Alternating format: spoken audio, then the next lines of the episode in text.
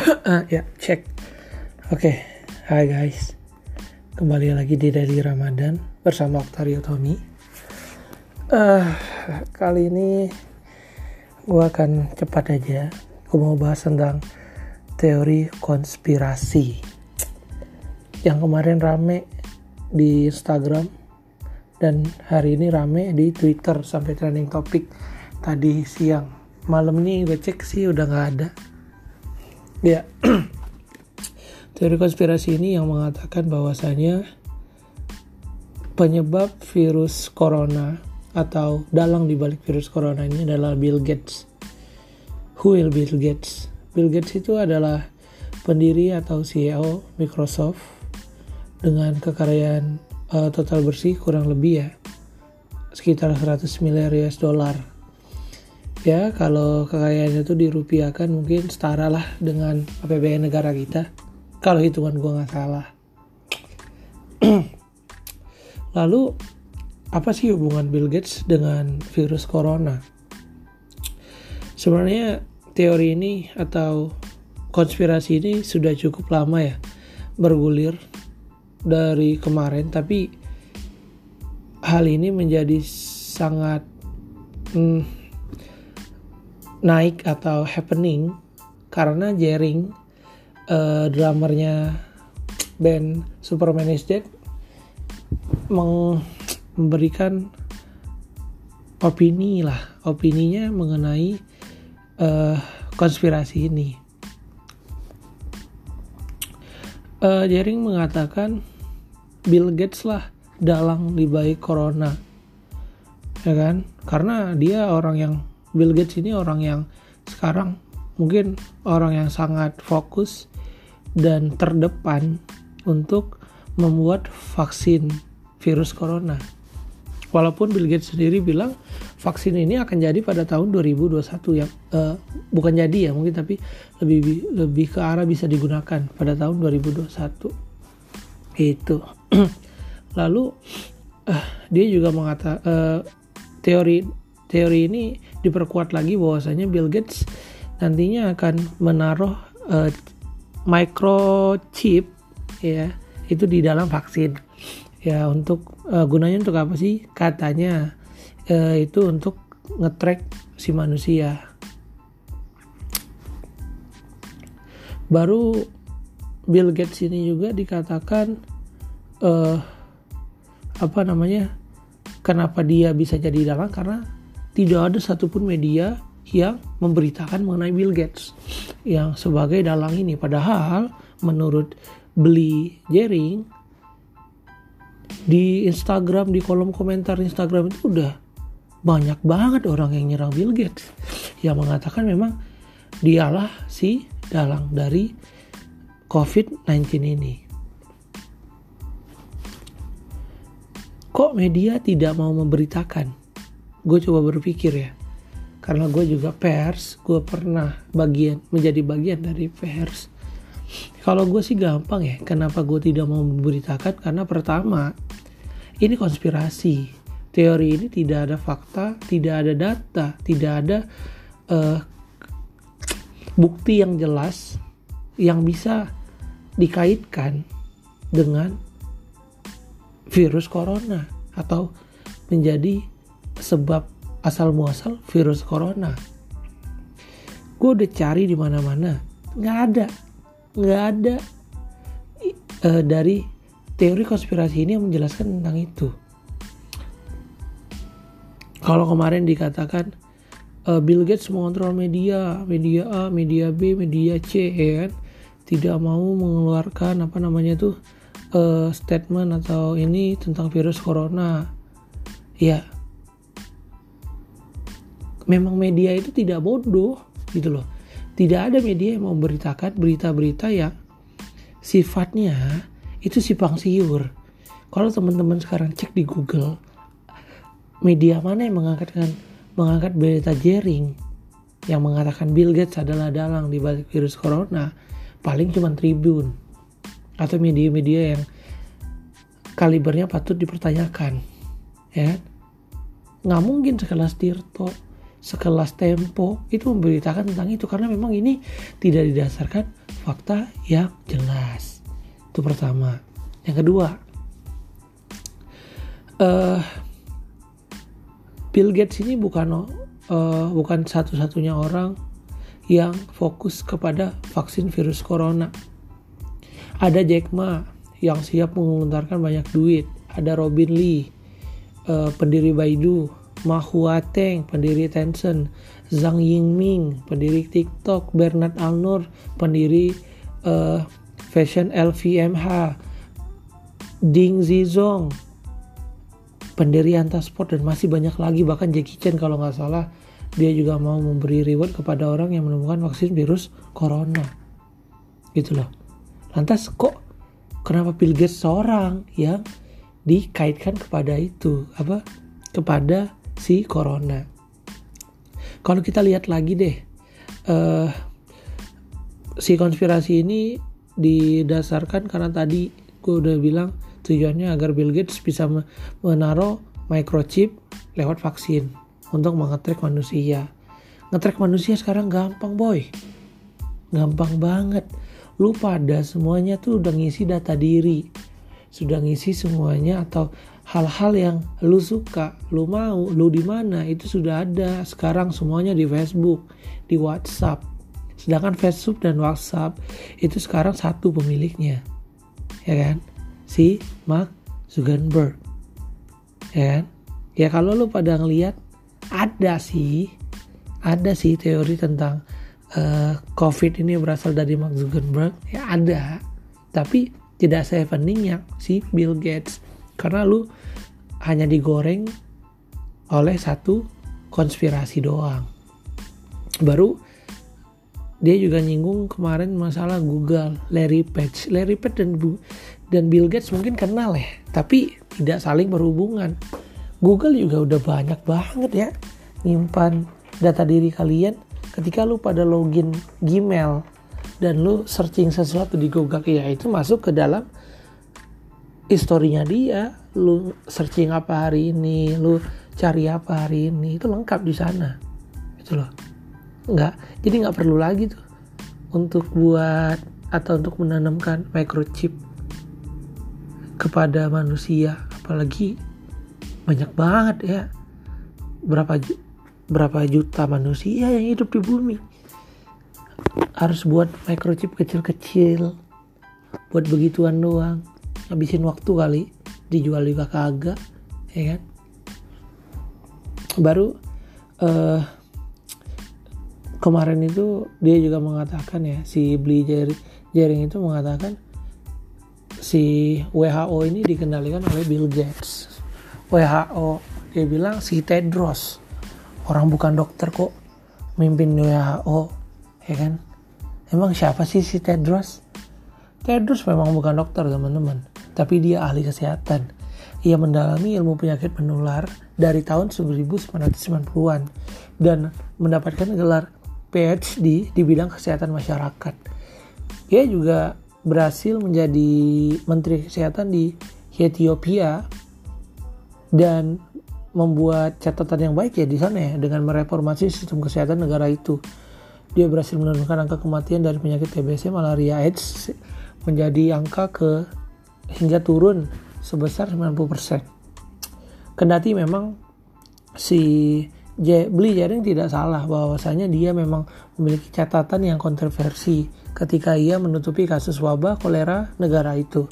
Namun kalau dilihat ia orang pertama loh dari Afrika benua Afrika yang menjadi dirjen WHO dan bukan dari dokter. Emang orang WHO harus dari dokter ya? Itu perlu kita pertanyakan lagi. uh, kembali ke Bill Gates dan WHO. Apa benar Bill Gates ini orang yang mengontrol WHO?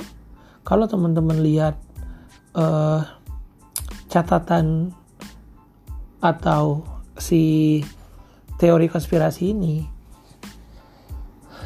ada yang menyebutkan tentang pidato Bill Gates uh, dikaitan nanti pidato ini gue kaitan dengan WHO jadi pada tahun 2015 ya lima tahun yang lalu Bill Gates pernah berpidato di TED teknologi uh, apalagi itu gue lupa belakangnya desain. Di situ dia mengatakan bahwasanya hmm, WHO itu kurang siap uh, apa WHO yang dibayar untuk mengawasi ep epidemik atau pandemik itu tidak melakukan beberapa hal yang seharusnya WHO lakukan. Hal-hal apa aja yang harusnya mereka lakukan? Gue bahas satu-satu. Pertama, seharusnya WHO itu membentuk kelompok epidemiologi. Uh, kelompok apa sih itu? Itu kelompok orang-orang yang siap uh, apabila ada pandemi dia siap langsung terjun melihat penyakitnya apa sudah tersebar berapa jauh ya kan? Baru dibuat laporan itu baru WHO juga harusnya menyiapkan tim medis yang siap siaga. Yang siap terjun kapan aja ketika pandemik atau ketika ada kasus tentang virus seperti Ebola atau yang yang sekarang ini COVID-19 pertama kali ada di Wuhan harusnya WHO langsung ngirimin tim medis yang siap siaga di sana gitu loh. Baru WHO juga tidak mengamati dan paham mengenai hal apa yang harus dilakukan teknologi teknologi apa yang harus dipakai dan sebagainya. Ini bukti bahwasanya si Bill Gates ini mengkritik WHO kalau memang dia mengendalikan WHO ngapain dia mengkritik WHO seperti pemerintah saat ini ya kan? Mana ada pemerintah saat ini mengkritik Kementerian Kesehatan gitu loh teman-teman. Jadi hal ini tidak bisa dibuktikan secara nyata. Kalau memang dia mengendalikan si WHO ya memang sih orang banyak duit biasa bisa mengendalikan banyak hal tapi kayaknya untuk yang ini enggak deh. Hmm. lantas uh, yang paling teori yang masuk lagi yang dihubungkan dengan teori konspirasi ini adalah fotonya Bill Gates. Ada-ada aja loh foto juga bisa dikaitkan dengan teori konspirasi. Tapi ya konspirasi ya tetap konspirasi. Apa aja dikaitkan. Jadi waktu ada foto, teman-teman bisa cek di Instagram, eh di Instagram, di Twitter lah lebih mudah gampang carinya. Itu ada lihat uh, si Bill Gates berfoto di sebelahnya ada tujuh buku. Buku yang pertama itu paling atas yang warna biru itu tentang How to Lie with Statistic. Jadi bagaimana cara kita berbohong mengenai statistik. Nah, orang-orang yang melihat bu, uh, buku uh, apa foto itu langsung beranggapan lihat nih, dia udah belajar bagaimana menipu orang lewat statistik. Tapi kalau lu pada baca itu buku, memang sih gue belum baca habis. Gue hanya baca sekilas itu buku karena ada uh, di Google ada tinggal dicari. Itu tentang bagaimana orang-orang yang ingin mencalonkan diri sebagai bupati atau sebagai wali kota atau bahkan sebagai presiden memainkan angka statistik yang digunakan biar dia bisa memenangkan suatu pemilu gitu loh teman-teman. Jadi tidak ada hubungan itu tentang dengan si virus. Jadi aneh loh. Nah, ini gue bingung jadi anehnya itu kepada orang-orang Indonesia yang mudah banget wah ini masuk nih sini nih masuk nih sini nih masuk nih ke sini nih. Tapi faktanya itu ya nggak seperti itu di lapangan. Dan teori konspirasi ini jadi teori konspirasi yang bahkan tidak bisa menandingi teori konspirasi si Disney. Gitu loh. Aneh ya. Ini aneh yang aneh seaneh anehnya nih lucu jadinya. Ya. Sekarang gue mau fokus ke pidato Bill Gates 5 tahun lalu di TED ya. Karena ini menurut gue yang paling bagus. Ini yang orang-orang banyak mengambil ini menjadi dasar tapi sekarang gue balik konspirasinya bagaimana kalau memang banyak orang yang ingin menjatuhkan Bill Gates lewat uh, virus corona. Padahal memang dia orang yang baik dia orang terdepan yang mau uh, menyelesaikan masalah ini gitu loh. Jadi ada orang yang nggak tahu ya kepentingannya apa mau menganjurkan Bill Gates lewat ini. Makanya uh, muncullah teori konspirasi mengenai Bill Gates. Tapi gue kembali pengen fokus kenapa gue nggak yakin Bill Gates itu uh, apa namanya uh, penyebab virus corona. Pertama pada lima tahun yang lalu ya di TED itu dia mengatakan dulu dulu orang-orang takut sama nuklir. Tapi bahayanya sebenarnya itu bukan dari nuklir teman-teman. Tapi dia mengambil contoh itu dari virus influenza. Dulu sebelum ada vaksin influenza berapa banyak orang yang mati karena influenza atau flu. Tapi semenjak ada vaksinnya ya kita mungkin flu ya flu tapi nggak sampai mati. Dan uh, tubuh kita juga bisa menghilangkan virus itu gitu loh itu yang pertama. Yang kedua dia mengungkapkan mungkin di masa depan akan ada jangan kaget ketika 10, 10 juta orang mungkin bisa mati. Bukan karena perang tapi tapi karena virus. Gitu loh. Kenapa? Kenapa bisa banyak banget orang mati karena virus? Ia mengatakan alasannya jelas. Alasannya karena setiap negara itu banyak berinvestasi kepada nuklir kepada penanganan nuklir bukan kepada bagaimana cara kita mencegah virus. Gitu loh. Dia mengambil contoh dari Ebola. Ebola yang terjadi di Afrika itu kasusnya itu bisa saja uh, apa namanya um, skalanya jadi lebih besar. Tapi beruntung karena orang-orang yang bukan orang-orang ya uh, tim medis cepat uh, menanggulangi itu uh, tim medis cepat mengambil sikap dan menangani uh, kasus Ebola itu. Makanya ada yang sembuh. Ya maksudnya beberapa orang bisa ditangani dengan cepat. Lalu Ebola juga tidak uh, apa ya tidak bisa tersebar lewat udara. Jadi dia virus ya bukan virus yang bisa berpindah lewat udara. Jadi penyebarannya tidak tidak besar dan Ebola juga terjadi tidak di perkotaan. Makanya si Ebola ini bisa ditanggulangi mungkin se Afrika saja yang terkena tidak keluar dari Afrika gitu loh. Ia mengatakan uh, kesalahan-kesalahan yang akan terjadi di masa depan itu bukan karena teknologi yang tidak mendukung atau karena kapasitas tenaga medis yang uh, tidak apa yang namanya tidak baik tapi itu terjadi karena memang kita tidak memiliki yang namanya sistem pengendalian pandemik. Mana ada negara yang meng menggunakan sistem pengendalian pandemik itu katanya. Tadi gue udah sempat bilang di awal, perlu adanya kelompok yang memang fokus kepada epidemiologi yang siap untuk melihat apa penyakitnya, seberapa jauh tersebarnya, dan cepat akan dilakukan laporannya untuk kepada seluruh negara-negara gitu kan? Baru tidak ada tim medis yang terlatih untuk pandemik ya kita rasakan sekarang.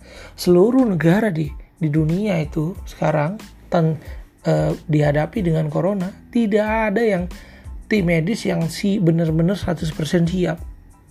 Cina lulu lantah Indonesia apalagi ya kan Italia begitu juga karena memang yang kenanya banyak, tenaga medisnya sedikit, dan tidak siap. Bukan tidak siap dalam artian dia tidak paham ya, tapi tidak siap kalau kasus yang membludak seperti saat ini.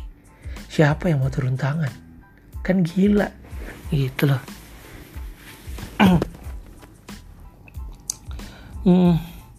Ia juga pada pidato kali itu ia juga mengambil contoh dari film Contagion ya yang sekarang mungkin teman-teman banyak nonton karena memang kasusnya itu. Kalau teman-teman nonton ceritanya itu sangat mirip dengan yang terjadi sekarang.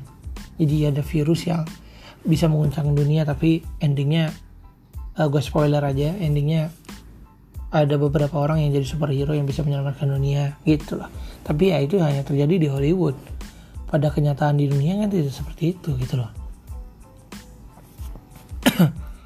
Uh, di pidato itu sebenarnya Bill Gates sudah mengingatkan ya apabila kita bisa membangun sistem respon yang baik uh, kita bisa melewati pandemik dengan cukup mudah atau dengan tidak tidak seperti sekarang lah ya kan apa sih yang perlu diperlukan? Bill Gates mengatakan ada beberapa hal. Yang pertama uh, di masa depan kita membutuhkan yang namanya uh, sistem kesehatan yang kuat di negara-negara miskin. Karena apabila negara-negara miskin itu terkena kasihan itu negara. Orang-orangnya bisa apa? Makan aja sulit seperti yang di Afrika. Gitu kan baru membentuk korps medis yang terlatih dan siap terjun ke lapangan. Ya kenyataannya gue ambil contoh di pulau gue tidak seperti di tempat lain di tempat gue panik ketika ada covid. Bingung baga bagaimana cara menanggulanginya itu harusnya memang sudah ada tim yang siap apabila ada suatu pandemik seperti ini atau terserang virus-virus baru yang akan muncul di masa depan, orang-orang sudah siap. Penanganan itu sudah tidak perlu diragukan lagi sekarang, gitu loh. Baru dia juga mau uh, seharusnya kemampuan militer dan uh, kemampuan kesehatan atau tim medis itu di disinkronisasikan. Itu agar apa? Agar dapat mensupport dalam mengirim logistik dan mengamankan suatu wilayah gitu loh. Ia mengatakan pada pada saat itu karena kita belum ada itu semua dan sampai saat ini gue lihat sih ini menurut gue pribadi ya kita belum punya itu semua. Skor kuman dulu waktu 2015 ya mengatakan skor kuman satu manusia nol. Gue sekarang gue katakan skor kuman cepek skor manusia nol. Mungkin minus satu. Kenapa minus satu? Karena lu pada orang-orang di luar sana yang banyak menyalahkan Bill Gates dan termakan konspirasi ini itu goblok sih bro. Goblok. Padahal tujuannya Bill Gates baik loh. Dia mau membuat dunia yang lebih aman. Ia, ia mengungkapkan semua itu pada saat pidato di 2015 itu karena ia mengambil hal positif yang bisa diambil dari Ebola yang terjadi pada saat itu. Harusnya orang-orang berpikir pinter ya. Lebih apa ya lebih ya lebih waras lah sedikit. Ya kali lu kemakan konspirasi. Konspirasi nggak cuma satu loh. Nggak cuma satu. Banyak konspirasi yang ada.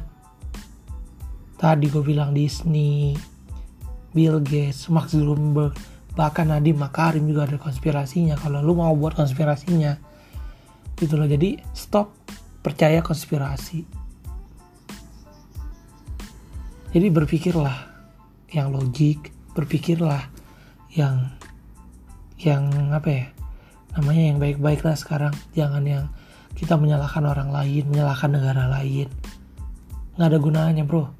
Corona nggak bakalan hilang ketika lo menyalahkan Cina. Corona juga nggak bakalan hilang ketika lo menyalahkan uh, apa namanya Bill Gates. Jadi yang perlu kita lakukan sekarang adalah tetap jalankan apa yang di harus kita lakukan ya. Kalau disuruh di rumah aja ya di rumah aja gitu loh. Jangan lu jadi orang gila suntik gua virus corona gua nggak takut mati. Ya nyuntik lu aja perlu waktu bego. Jangankan nyuntik lu. Buat ngamankan manusia-manusia yang mudik aja sulit. Itu loh. Jadi tolonglah jangan menambah-nambah konspirasi-konspirasi yang ada. Kita sudah berkutat dengan kejadian ini cukup lama ya. Dan mungkin akan tetap seperti ini sampai akhir tahun sampai Bill Gates mengeluarkan vaksinnya dan kemungkinan vaksin ini akan ditolak karena lu pada tolol karena lu pada takut karena lu percaya konspirasi mengatakan di dalam vaksin itu ada microchip gue apa-apa deh jadi ada di dalam tubuh gue ada microchip karena microchip itu akan dibunuh oleh sel darah putih. Karena apa pun yang asing akan dibunuh oleh sel darah putih. Jadi tolong jangan goblok tolong pinter dikit. Gitu loh. Biar semuanya nggak sia-sia. Dan lu pada yang sekarang masih beranggapan juga Bill Gates ini penyebab kesalahan umat manusia yang sekarang ini karena corona. Lu lagi bro. Laptop lu itu ada Microsoft. Itu penemuannya dia dari tahun ntar gue lupa. Uh, dari tahun 1000 1000 berapa ya? Ya 1090-an lah gue lupa. Itu dia yang buat. Lantas lu mau bilang penyakit yang sama kayak flu Spanyol ini penyebabnya adalah dia. Lu harusnya bersyukur karena dia kita punya Excel karena dia kita punya Word karena dia kita punya PowerPoint. Lu bayangin ya kalau dia menuntut setiap Microsoft Office yang dipajak akan didenda satu triliun. Lu mau bayar pakai apa goblok? Lu mau dikena 100 juta aja lu nggak bisa bayar apalagi tentang itu. Jadi tolong harusnya lu berterima kasih sama Bill Gates karena mau mengorbankan waktunya untuk meneliti virus corona lu bilang dia kan bukan dokter. Ya dia tidak dokter tapi dia bisa mengumpulkan orang-orang dan membayar orang-orang tersebut dan memproduksi mengadakan teknologinya untuk meneliti virus corona. Sementara kita tidak bisa. Jadi lu jangan kayak pemerintah yang tolol yang mengatakan ah corona nggak ada bor. Investasi dijalankan pariwisata digenjotkan hmm corona ada sekarang sekarang lu pada bilang kok nggak bilang dari dulu? Gitu loh. Kebiasaan orang Indonesia adalah ini. Kita tidak tidak banyak mendengar padahal kuping kita dua. Kita banyak membicarakan orang lain padahal mulut kita satu. Mending kita pakai dua tangan kita aja jotos saya gimana ah udah capek gue segitu aja kali ini. Yang masih mau berteori konspirasi silakan saja tapi tolong pinter-pinter lah. Karena teori konspirasi kalian tetap tidak akan masuk ke media-media nasional. Karena media nasional juga nggak bego nggak bakalan bego mau memberitakan tentang konspirasi-konspirasi seperti ini. Karena konspirasi itu tidak punya data yang yang valid. Hanya sebuah argumen yang dihubung-hubungkan dengan sebuah kebetulan seperti yang tadi. Yang udah gue ucapkan di atas. Udah sekian dari gue jangan lupa follow twitter gue di @octario underscore 007 dan instagram gue di @octario tom ketemu di di hari Ramadan Octario episode selanjutnya ya. Bye.